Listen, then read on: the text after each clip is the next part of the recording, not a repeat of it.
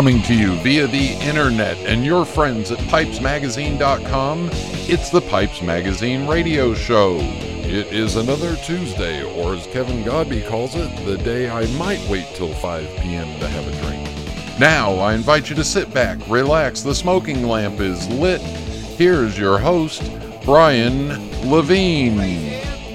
Welcome, welcome, welcome. It is the Pipes Magazine radio show. Yes, the sometimes irreverent, sometimes educational, but always entertaining weekly pipe smoking broadcast. And I am your host, Brian Levine, coming to you on a wonderful, gray, gloomy Tuesday in March. And in tonight's show, all right, so Armageddon has hit for some. Uh, what do you do if your favorite tobacco is has been discontinued? That's what I'm going to talk about in pipe parts. What happens if you can't get a hold of your favorite pipe tobacco? Uh, and then in uh, my my guest is uh, Jim Brown, maker of Heisenberg Pipes and uh, Charlotte area local and member of my pipe club. So we get to talk to a pipe maker again, and then music purely because of the Academy Awards, but I'll explain that when we get to it. And then there is a huge mailbag thanks to a big response on last week's show, and of course there was a lot of uh, a lot of news, a lot of meat in last week's show. So we're gonna save a lot of time for that. We'll catch up on pipe clubs. Plus, there's a uh, a uh, pipe fundraiser going on that we'll talk about in the in the mailbag, and then I've got a rant directed, um, you know what, directly at you, the listeners. Okay, all that coming up on tonight's episode of the Pipes Magazine radio show. It is March. The days are getting longer, and don't forget, uh, what do we we spring ahead this weekend, don't we? Yeah, I think we uh, we spring ahead this weekend, so we lose an hour. Now, here's the fun part for me with the time change this year uh, daughter's still in England, and they don't spring ahead for another two weeks. So for this whole time, she's been five hours ahead of us. Now, for two weeks, she'll be four hours ahead of us, and then back to five. And then by April 1st, she's coming home. So figure that one out. Yeah, where does the time go? Oh, well, I know where it goes. It just goes away on its merry way. All right, anyway, speaking of time, let's get the show rolling. So, everybody sit back, relax, fire up a bowl. Thank you all for tuning in, and here we go.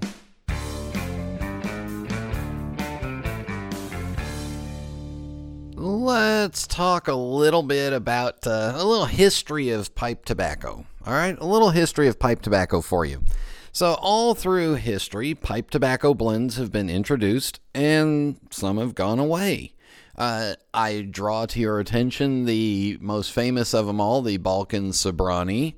It left the market and people survived, but it went away. Uh, several brands, like uh, in, in particular, like Three Nuns, Capstan, some of the Dunhill blends have come off the market and then they've been reintroduced. Now they're, you know, uh, granted they are different than what they were before. Uh, Balkan Sobranie is not the same Balkan Sobranie that it was in the 1970s, and you know we've we've we've seen the doom and gloom on faces of people that say I used to smoke that all the time and that was the best tobacco ever, and now I can't get it. So what happens if your favorite blend goes away? Well, from a from an industry side, here's what happens. Uh, some people quit smoking. Honestly, they do. They if they can't get their favorite tobacco anymore, they just quit smoking.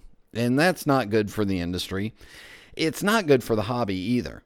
Now, if you are looking to replace a blend, maybe perhaps it's left your part of the market or it has changed uh, manufacturers and you're just not happy with it anymore here are some of my suggestions on what you can do to replace your favorite tobacco. Um, let's just say for the, the simplest thing is obviously figure out what type of tobacco you like.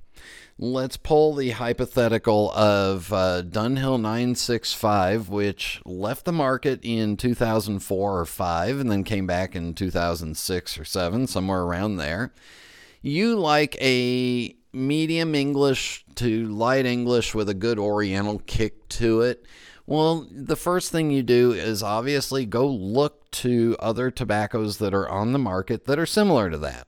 All right, that's the easiest thing. before you start taste testing those and comparing them to what you don't have anymore, you have to get that flavor out of your head of the old stuff. Okay? You have to clear that flavor out of your head. It's kind of like what I do when I am taste testing or sampling tobaccos. You have to get the preconceived notions of what you want it to be like out of your head, and then you have to smoke it on a fresh palate. The most important thing is that you have a fresh, well hydrated palate and then give it at least an ounce of tobacco. Uh, smoke at least an ounce. Try it in different sizes, different bowl shapes.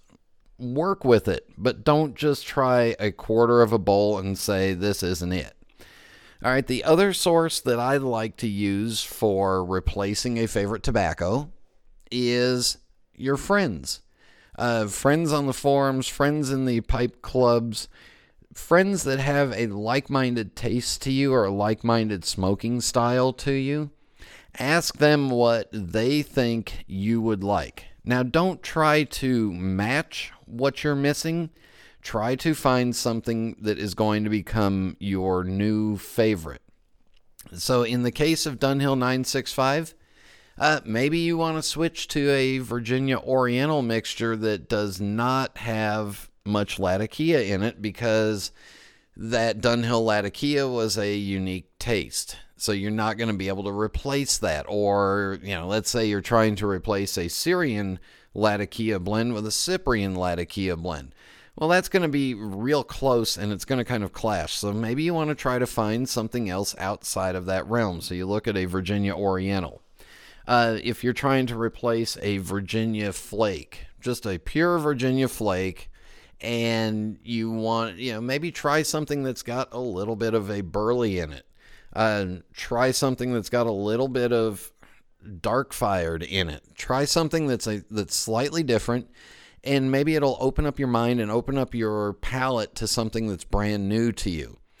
I think, and I'm a leading expert on my own opinion, but I think after so many years of smoking one type of a style of tobacco or one blend in particular, uh, your taste buds go kind of numb to those flavor receptors or those, those flavor receptors that are getting hit by that blend get inundated. So, my suggestion to you is try to find a blend that is of good quality but is going to have the same basic taste, but the flavor receptors are, you know, the accents are going to be different.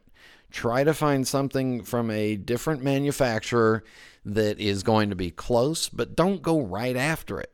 Uh, find something that will be, you know, again, slightly different, but you want to you want to try to hit some new flavor receptors. So look at adding a little bit of burley, adding a little bit if you're if you don't like Perique, adding a little bit of Perique or even if you take some of the uh, some of the European made Virginias and you add a little bit of a unflavored black Cavendish to it it just adds another level to it, and it may be a flavor receptor or something, you know, some sort of style that you have never uh, never experienced before.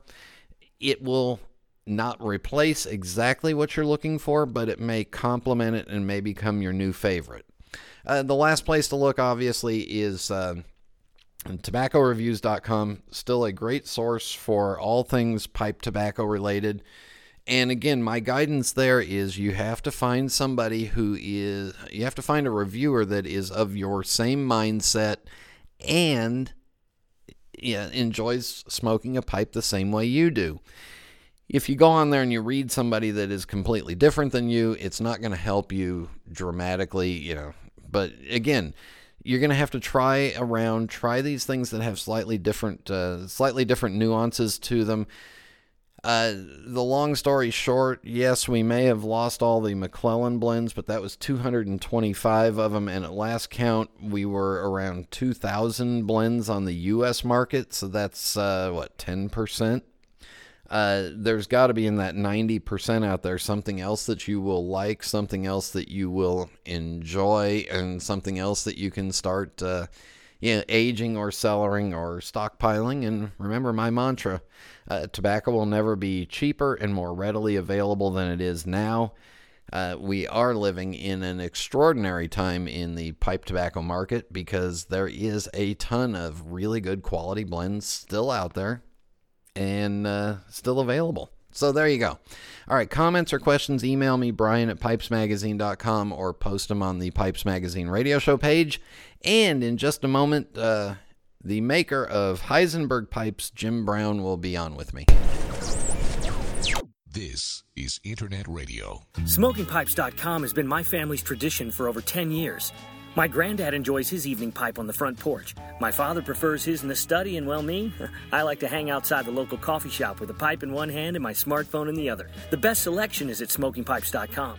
They always have the exact pipe I'm looking for Savinelli, Peterson, Dunhill, and great stuff from dozens of top artisans around the world. Plus, they have over 70 tobacco brands with 750 blends to choose from lighters, tampers, tobacco jars. Yep, they have that too. But the best part about smokingpipes.com is that it's easy to order from my computer, tablet, or even my smartphone. And if Granddad has trouble with technology, he can always call them at 1 888 366 0345. I heard that. Do you think I'm deaf? I'm the one who told you about smokingpipes.com, and I had a smartphone before you. You kids today, blah, blah. Smokingpipes.com. Make it your family tradition. Welcome back to the Pipes Magazine radio show. And joining us from all the way, well, I guess you're across the county line at least, is uh, pipe maker and local uh, club member Jim Brown of uh, Heisenberg Pipes. And all right, let's just get into it right now. Why the name Heisenberg? Did you make? Did you were you a crack? Were you a crack dealer at one time? Well, depends on what, what you're talking about for crack. Blue stuff, no. Blue stuff, no. Now, actually, actually, the the Heisenberg was a nickname of mine for about 30 years now. I got tagged with it in grad school, so and it just sort of stuck. Stuck. It seemed like it seemed like a good good moniker for pipe making. Uh, and wait a second, did you say grad school? Yeah, yeah, I, I, I, I was a professional student for about 15 years. Well, good, good. Uh, what were you uh, What were you studying? Uh, depends on what depends on when you asked me that. uh, in junior high, I did a uh, everybody does a little career report, and I decided that I wanted to be be in the criminal justice system. Okay, working in a lab in criminal justice. And, you know, this is 30, 40 years before CSI and all that. But that's what I wanted to do. So all through high school, that was what the curriculum I was following. And I was, you know, Western Carolina had, you know, one of the top three uh, criminal justice programs in the nation. It was also easy to get into. So I went to went to Western Carolina and majored for about to my junior year in criminal justice. When I had this little dawning that okay, that degree in criminal justice, they were gearing me towards being in a patrol car, a state patrolman type situation. I'm not a big man. I'm about five foot eight on my tiptoes and 140 pounds soaking wet. And I had this mental image of me going up against these 300 pound methed out dudes, and I the, the, the outcome of that situation just didn't seem very appealing. So I changed my major. so, so you you wanted to be the guy in the in in the laboratory with the coat on and the goggles and stuff like yep. that, and they wanted you out there driving a car arresting mountain folk for moonshine. Exactly. Exactly. Yeah. So I I figured, okay, what what else am I interested in that's not that I can use a lot of these these credits for? Well, they also had a program in uh, emergency medicine, okay, where you actually got your, you know, went through the the three tiers at that at that time. There was three tiers of uh, EMS certifications, and whenever you graduated, you were essentially guaranteed a job you know, in any of the major municipalities, which were looking hard and gearing up with that, with for for that type position, you know.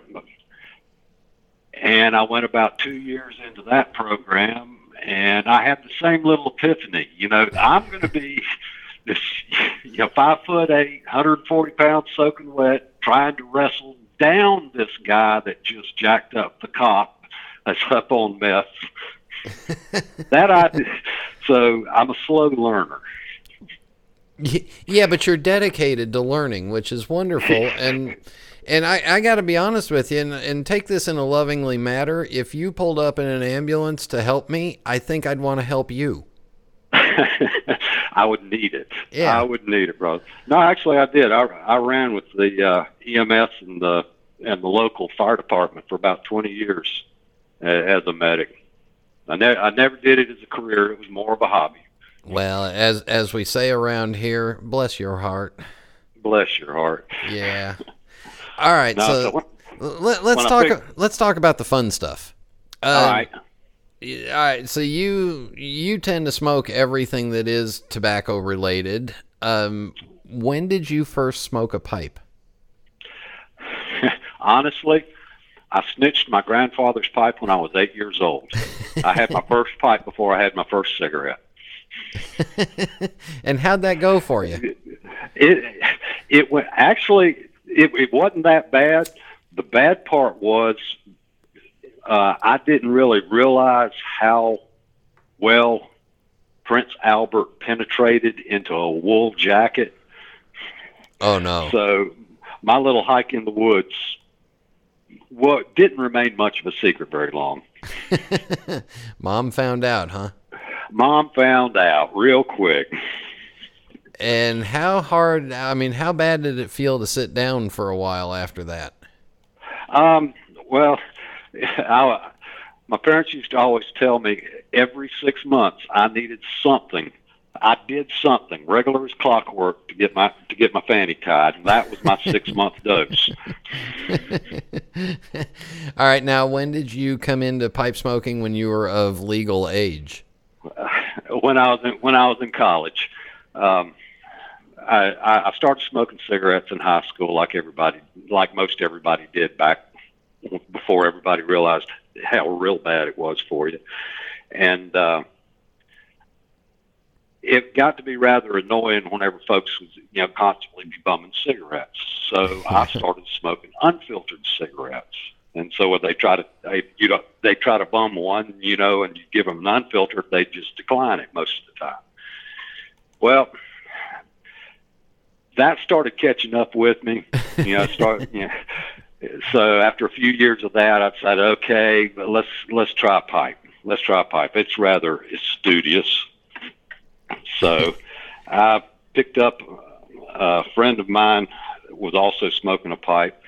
We went to a little tobacco shop that used to be over in Concord, the old Concord Mall up by by 85, Yeah. called Cooks, and uh, I picked up a lo- uh, an Estate Escorty as my first pipe, and like everybody else, it seems, a pound of lane lane one Q, and you know spent many hours sitting on the steps at Kennedy Building on UNCC campus, smoking a pipe, reading when and studying and doing all the things that good college students are supposed to do. But I found I found a good way to to pass the time a little more enjoyably than just scratching my head. Now, I'm not even sure if you can smoke on the campus of UNC Charlotte anymore. Brian, when, when, when my first my first year there, which was actually my senior year of college, you could smoke in the classroom. There were ashtrays in the desks, and you could smoke in the classroom. I'm an old guy, dude. Well, you're not that much older than me, so don't get all excited. Uh, But yeah, yeah. Imagine walking into your classroom and you could sit there and smoke while falling asleep. that's the truth. That's the truth. All right, so before we start talking about the other smoking, what made you uh, think, you know what, I'm going to make a pipe? You know, I thinking. I was thinking about that. you know, a few weeks ago, and it's I, I honestly cannot tell you that there was one moment when I said said that you know I think I want to try to I, I want to start making pipes. I was hanging out with some uh, with some friends on uh, several Facebook groups, and one of them happened to be a pipe maker. And you know, just through the course of the friendship, you know, I went up to visit him a time or two, and I was, you know, that's pretty damn cool how you do that.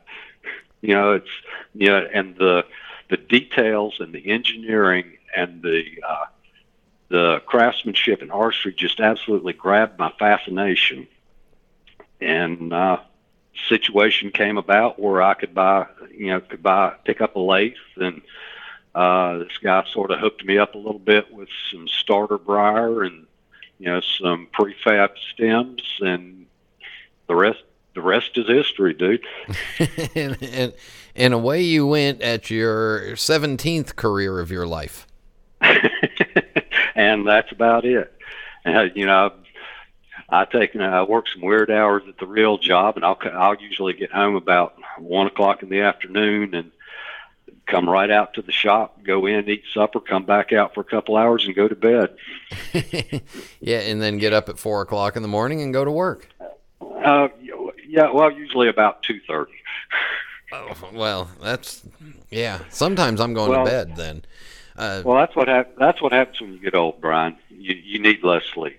Oh, okay. Well, I'm still not there yet. Then, um, when you uh, when you started making pipes, was there a style of a pipe that you that you kind of liked or aspired to?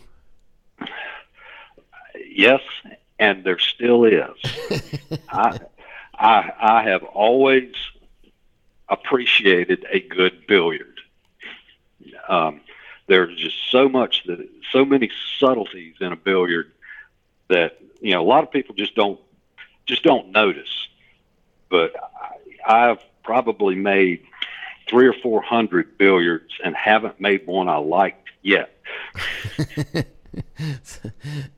Still searching for the perfect billiard, huh? Exactly, exactly.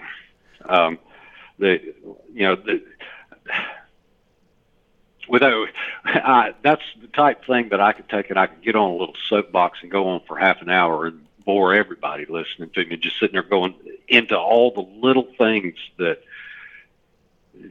takes all the time and the skill and the you know the the proportions, the curves, the su- the, the subtle tapers, the dimensions.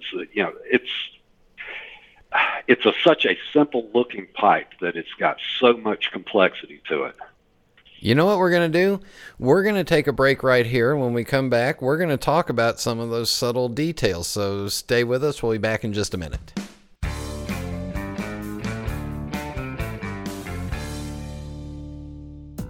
What are you looking for in a pipe? Is it the quality of aged briar? Is it a certain shape or finish? Maybe it's the sound engineering that ensures an effortless, smooth draw with each and every puff. That's exactly the kind of pipe Savinelli has delivered for generations now. With such a variety of shapes, finishes, and sizes, it's easy to find something that fits your sensibility and style. Just this year, we've expanded our lineup to include the Bianca, the Lancelotto, the 2015 collection, and the final installment in the Leonardo da Vinci line, the Vitruvio. For a bolder style, try our more colorful 2015 editions as well. The exotic cashmere, the sultry licoricia, and the striking arcobaleno red. So whatever you're looking for in a pipe, know there's a Savinelli waiting for you. Contact your local or online retailer to find your Savinelli today.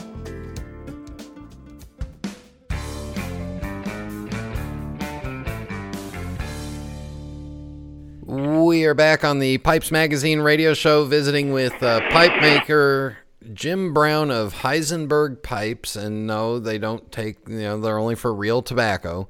Um, all right, so we've, uh, you know, you, you mentioned the perfect dimensions for a billiard, and one of the, you know, it's, it is a very simple shape, but it is very difficult. Is there what is what are the what are the the exact proportions of bowl to shank to stem for you? for for me the the height, the outside height to the length from the tip of the shank to the outside of the bowl should be should be pretty damn close. Um, you know, it, it, it's hard to it's hard to really say. Okay, it should be one and a half inches.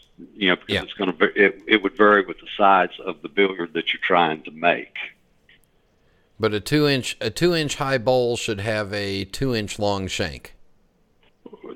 The the from the the length, yes, Yeah. essentially yes.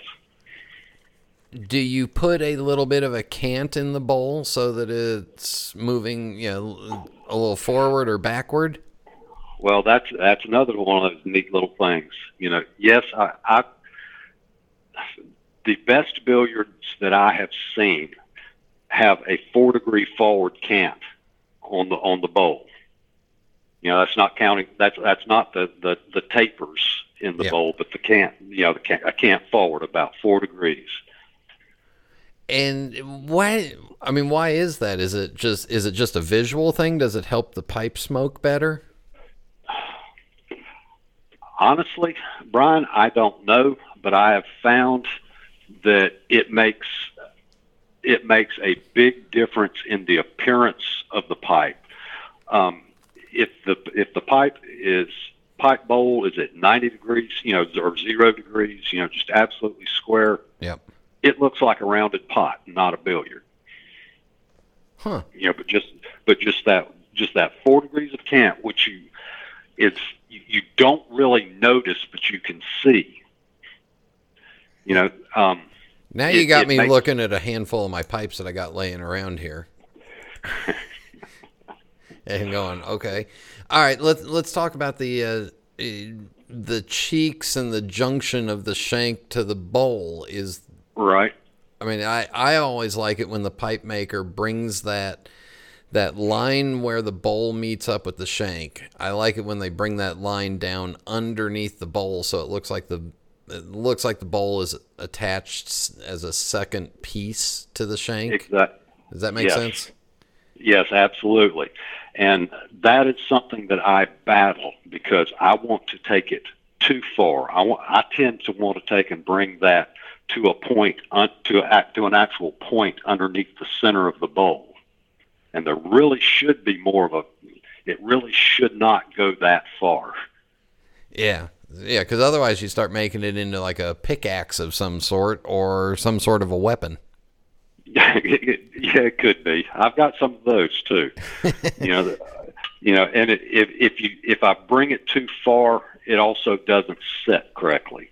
You know, you know, um, a proper a, a, a well balanced billiard will set on a flat surface, upright. You know, rather than toppling over to one side. It makes it easy for those of us that work at a desk if the pipe sits flat because then we can just park it on the desk anywhere. Well, that's that's kind of my, one of my things too. Um, I I like a pipe that sets. So even my you know my uh, devil anses and blowfish, the t- classically round bottomed pipes that won't sit, will sit. Now let, let's talk about some other shapes because I've I've seen them in person. And what are there shapes that you enjoy making more than others? Hey, abso- absolutely. Um, I, I I really enjoy making. I've got four different devil anses that I that I enjoy making. You know, they're all different sizes. They're all a little different. Uh, some are more bulbous. Some are more classic, like a like a cutty, the Kevin Costner cutty. Yeah. Um, those, those I always enjoy making just because um, I do them mostly on commissions, and I like the ideas that the customers have. Say, I want, I- you know, I want, I want a, I want a twenty minute smoke, but I'd like it blue.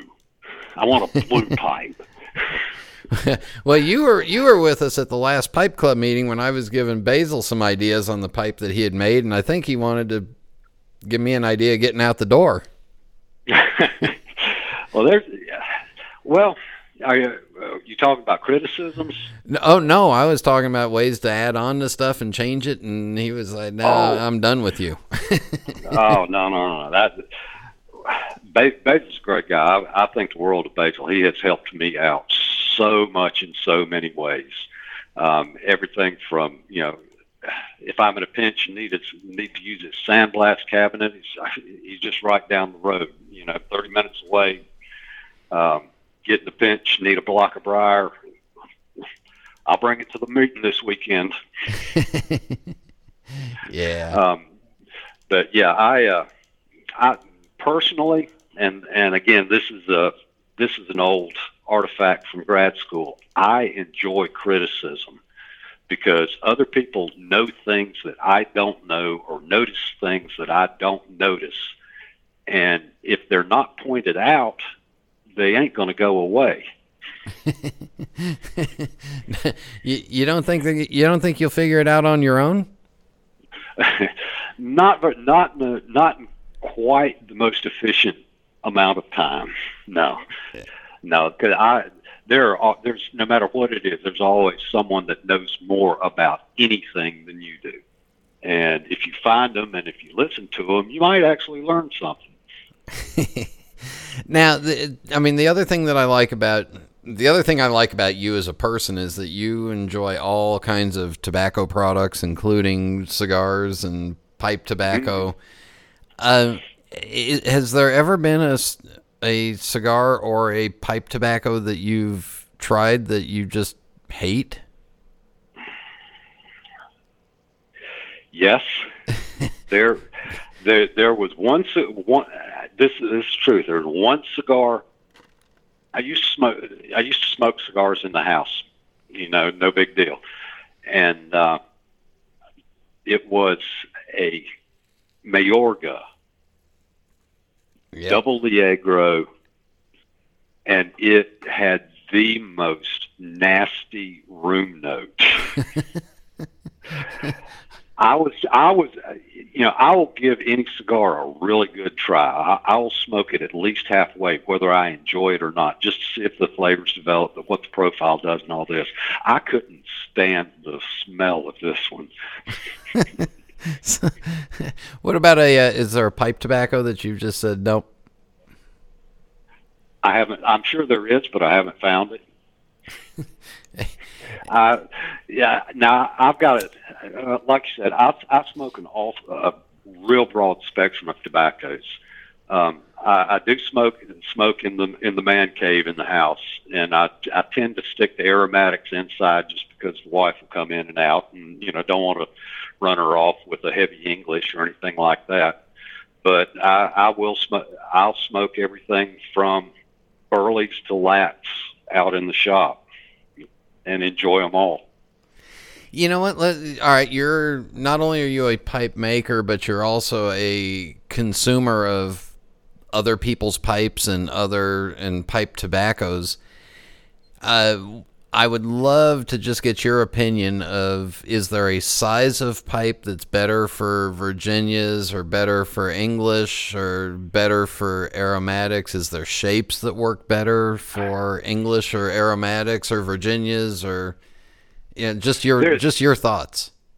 There, there's people that are going to argue with me, and they've got justifiable reasons too. But I will smoke.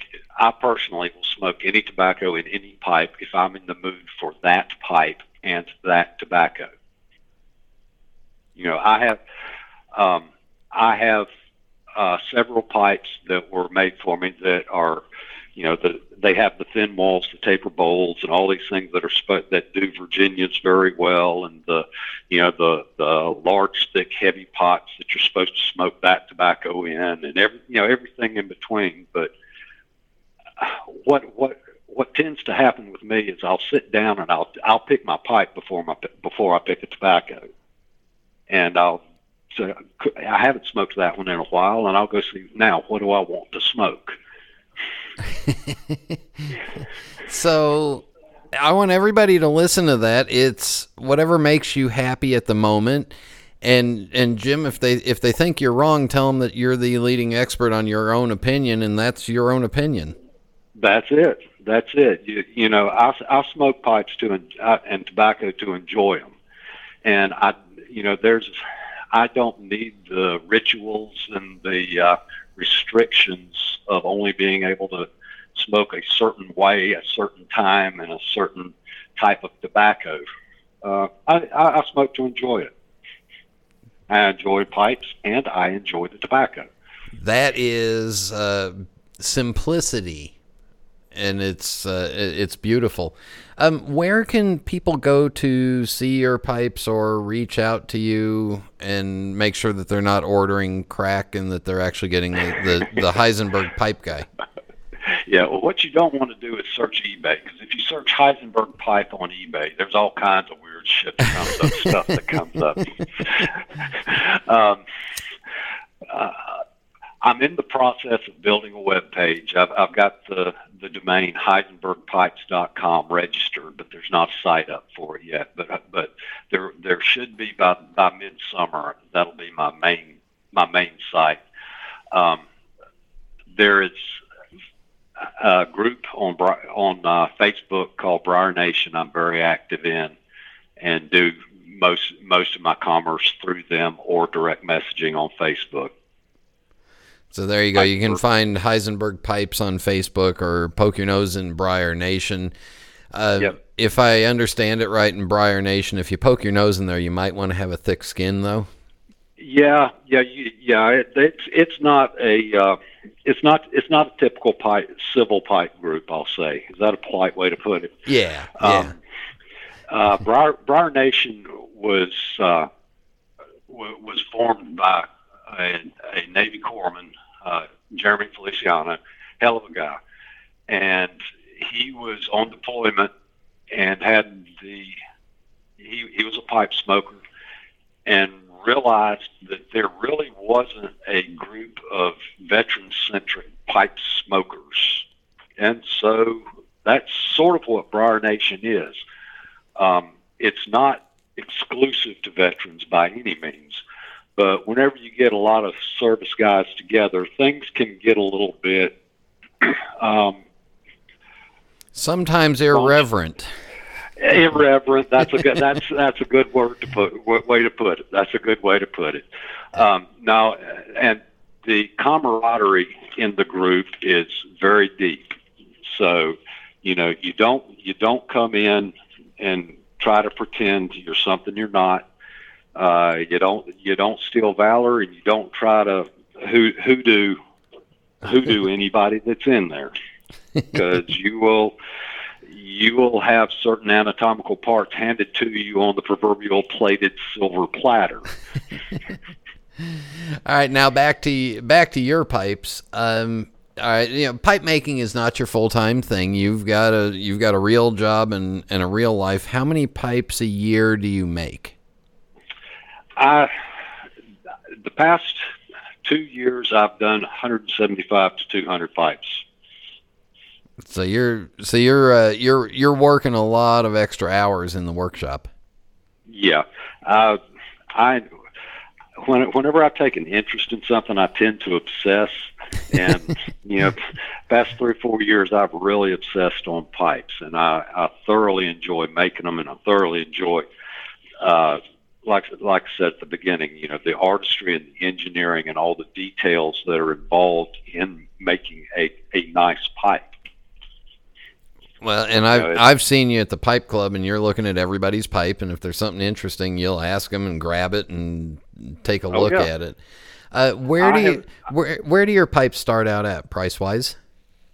Uh, price wise, they start out at about about uh, 140.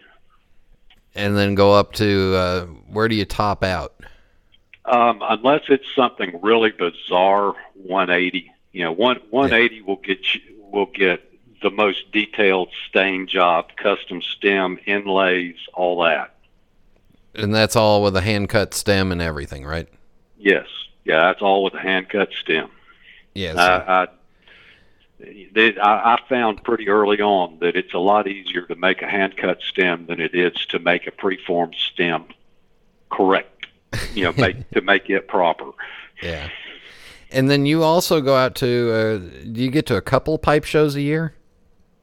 Yeah, I, I, I've done three. I, I did three last year. I did the uh, the uh, TAP show in Raleigh. I did uh, Chicago and Columbus last year. I'm doing those again this year, and if things go well, I'm hoping to do the West Coast show over in uh, Vegas this year also. Well, so there you go. So you can watch for Jim at all those different uh, different shows. Check out the pipes on Facebook or uh, Heisenberg Pipes on Facebook. Jim, we're going to wrap this up with the Fast Five final questions, and there's no right answer, no wrong answer, just whatever comes to your mind. Are you ready? Ah, shoot. What is your favorite pipe? My favorite pipe is a little custom pair, a little miniature pair that was made by Tony Basil, by made by Tony Basil, made by Tony Warner, and given to me for my birthday a couple years ago. And what is your favorite tobacco? Uh, it depends on the mood I'm in. I smoke a lot of Bull English, and I smoke a lot of vanilla custard and anything in between. Wow, you're you're you're. I mean, you're a wreck. You're all over the place. I'm all over the place. all right, what is your favorite drink? And you can't say all of them. Bourbon. Okay, that was short and Easy. sweet. You- and I, I enjoy all, all all different types of bourbon and trying the different types as well. Uh, when it's time to relax, do you prefer a book, a movie, or music? I prefer a lathe. Uh, when- um, do you have music on when you're in the workshop? I have I have music on when I'm in the workshop. You're you're right. Do you have a type of music that you like? Uh, my Pandora thumbprint radio station will play uh, everything from Patsy Cline to Slasher. Uh, you know, it, it's all over the place like the tobacco. About the only thing I don't care for, I can appreciate the skill, but can't appreciate to listen to is opera. There you go. All right, we got a negative out of them. Yay. uh, the final question is: Is do you have a favorite pipe smoking related memory that we haven't talked about? And no, meeting me for the first time can't be your favorite one. No, no, there is no single event, but there is a, there is a single there is a single situation. I thoroughly enjoy meeting local local pipers or or fellow pipers that enjoy smoking as much as I do. You know, because there there is there is this uh, there's just an automatic synergy uh, that that people have when they find that common interest and you can you can sit in the smoking tent in, in Chicago with you know 600 other people and have something to talk about and be comfortable with with any one of them. Yeah, and, and even the ones that went to Western Carolina. Even the ones that went to, or the ones that went to to University of North Carolina. Oh, we don't talk to those. We don't talk to those. No, no. Especially the ones that have the little blue feet. Exactly. I know. Sacrilegious talking about this during, uh, you know, with March Madness coming up. Yeah, I, this is true. The only thing worse than that is it could be Duke.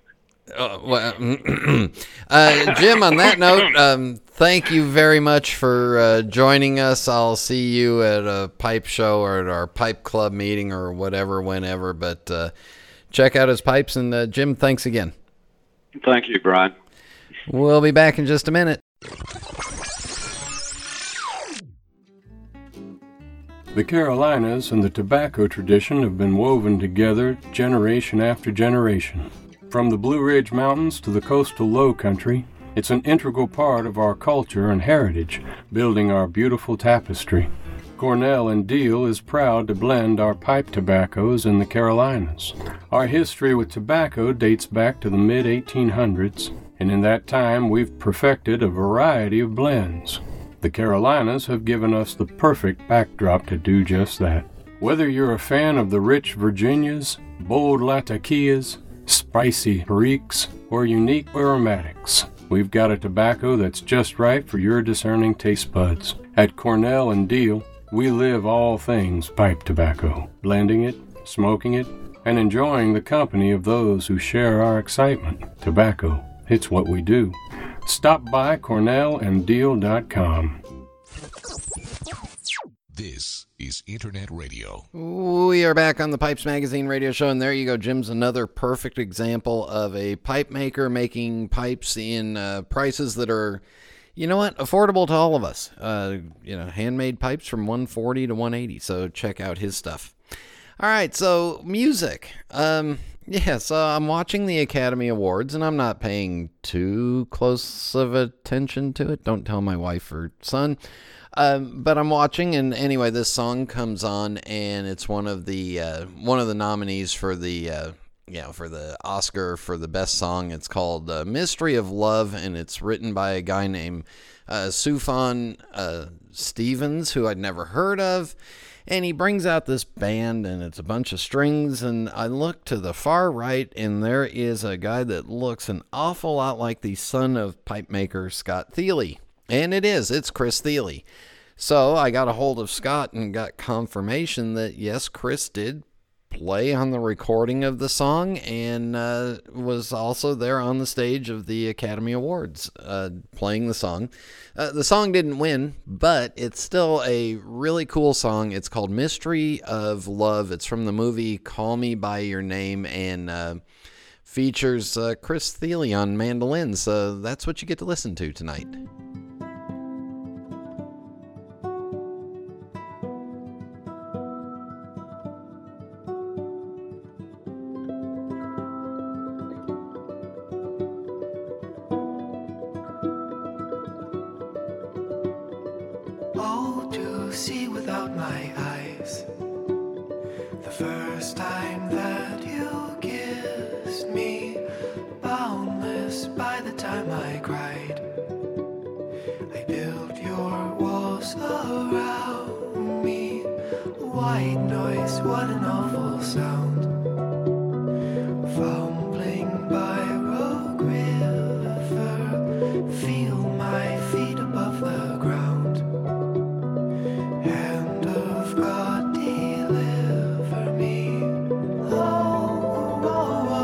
Me. The first time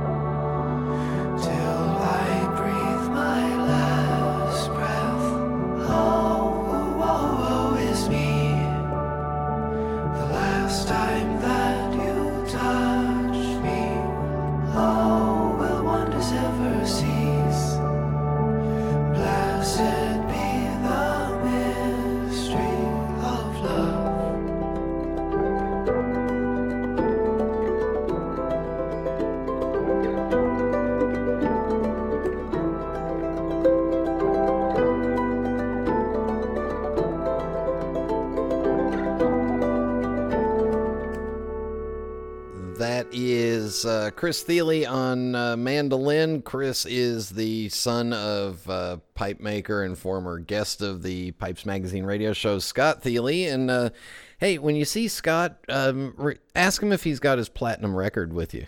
Uh, with him because uh, you know he's got a platinum record from one of the band's earlier recordings. You've got some. All right, as I said, lots to get through in the mailbag, so lots of information, lots of comments here, so bear with me. Uh, coming up, uh, pipe shows. There's three right around the corner. One is this weekend, March 10th, the New York Pipe Show in Newark, New Jersey. That is Saturday, March 10th.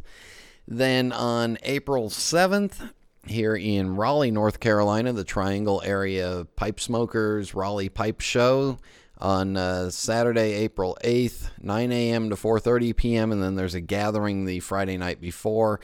Uh, for that information, you can go to taps t a p s club.us or uh, check out pipesmagazine.com for the information.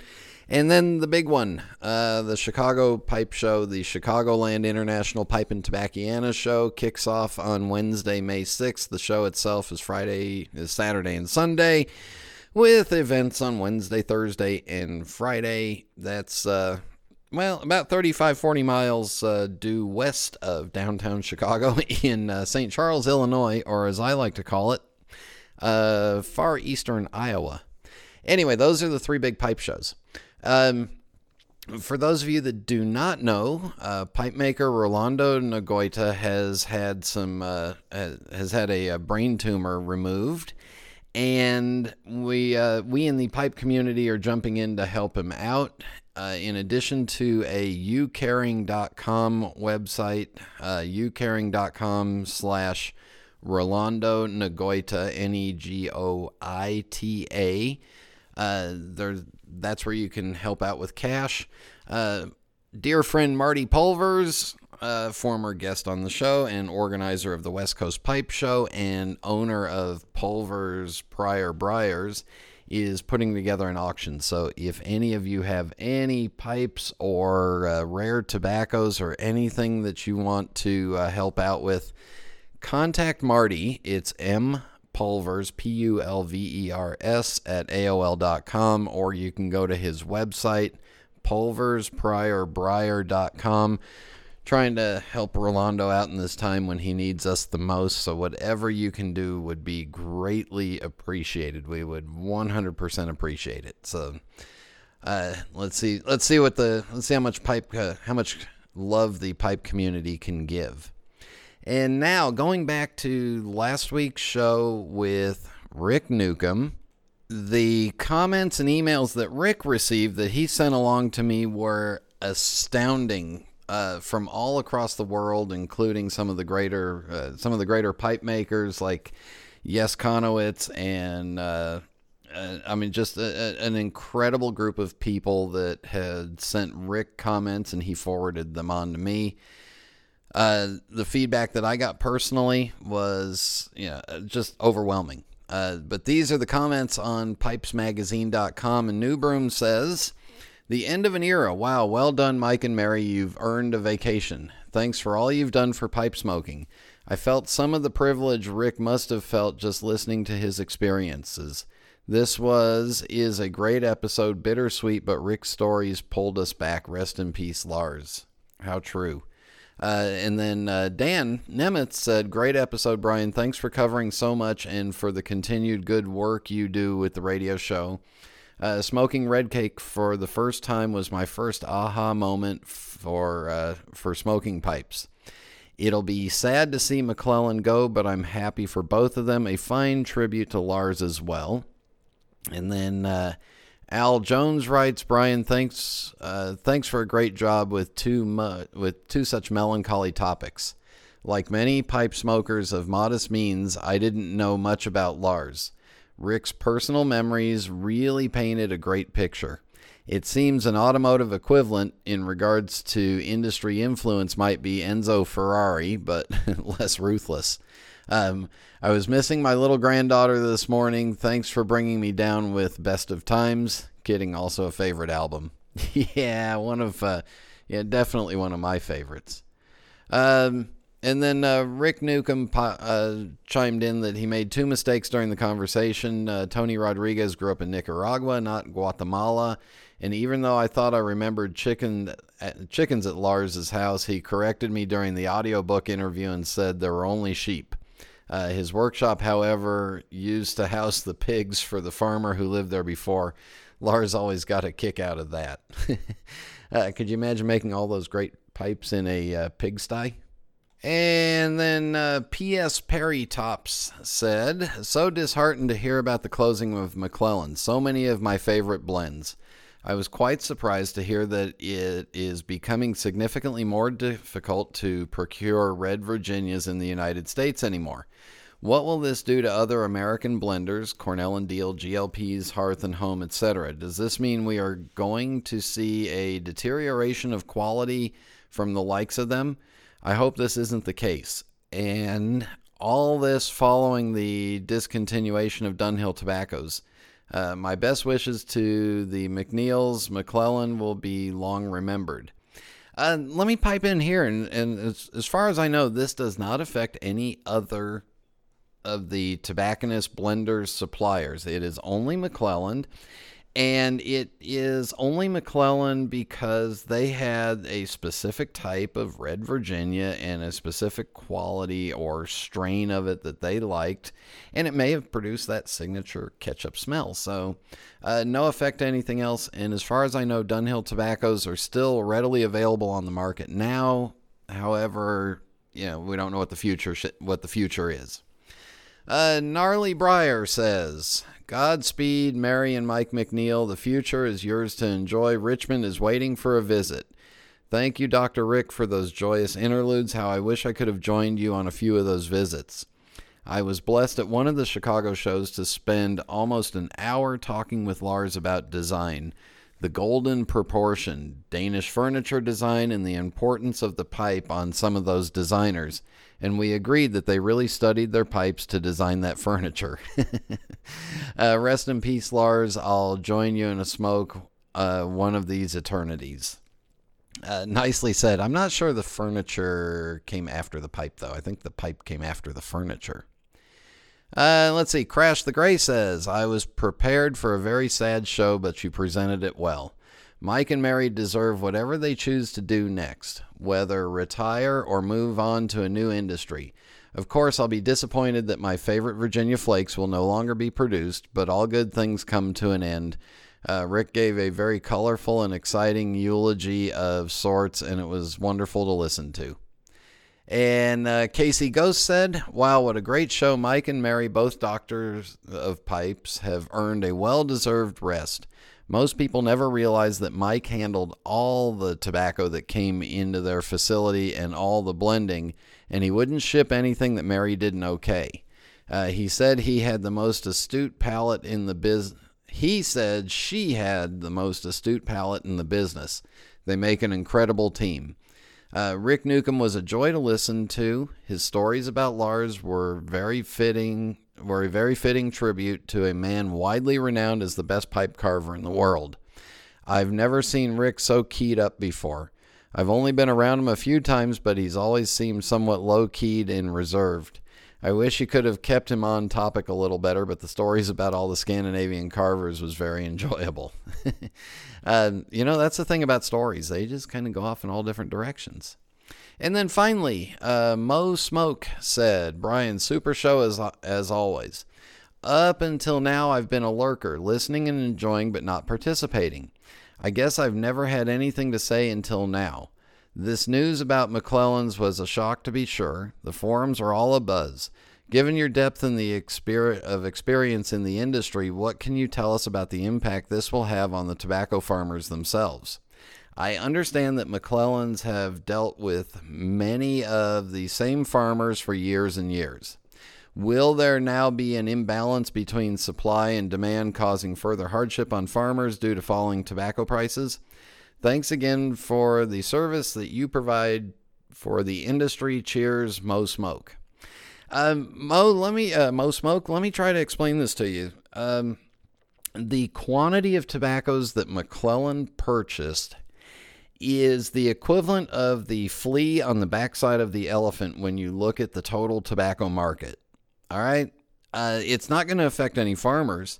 The effect that has happened is the farmers can no longer afford or are incentivized to produce top quality tobaccos because all these cigarette companies guarantee them X amount.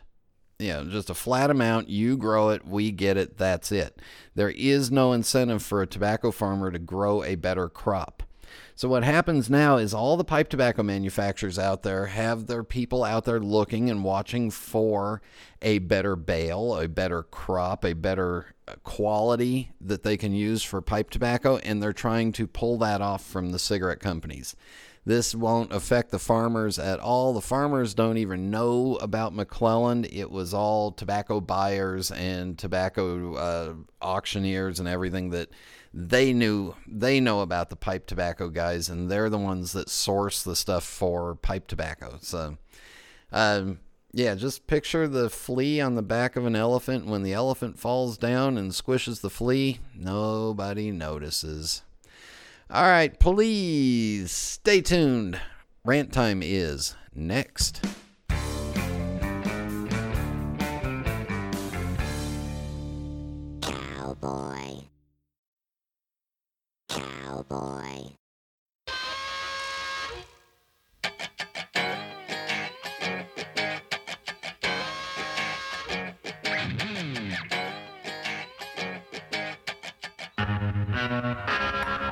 I need your help. I need your help with the uh, with fellow pipe smokers. So I went on Facebook right after the McClelland uh, during the during the midst of the McClelland debate and debacle and the uh, and the announcements and everything. I went on Facebook and I was shocked at the amount of people that don't understand what a podcast is or even how to listen to a podcast.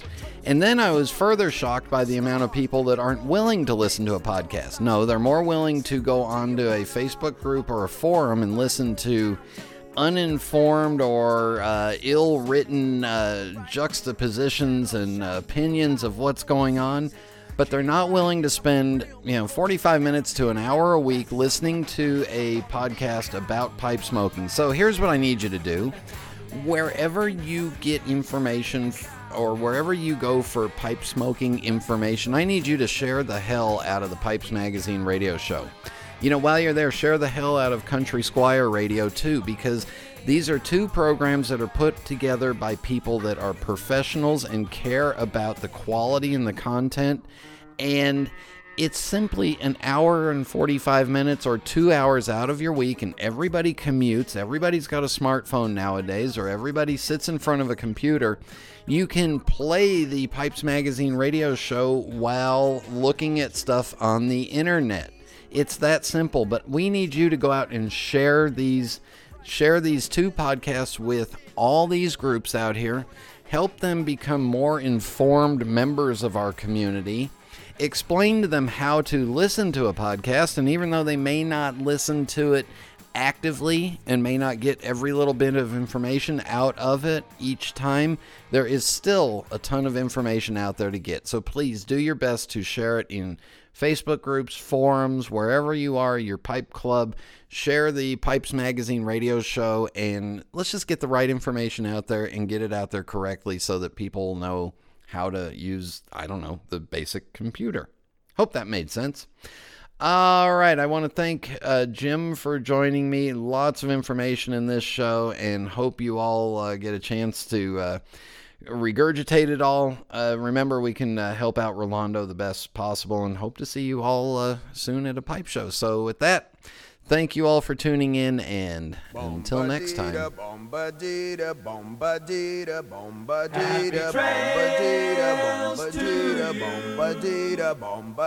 Until we meet again. Happy trails to you. Keep smiling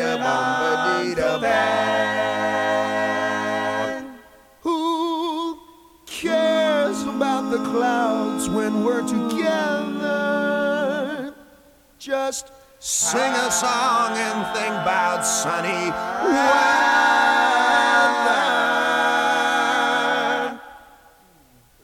Happy trails to you till we meet again.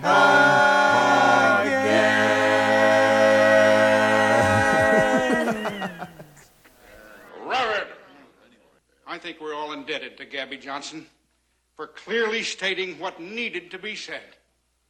I'm particularly glad that these lovely children were here today to hear that speech. Not only was it authentic frontier gibberish,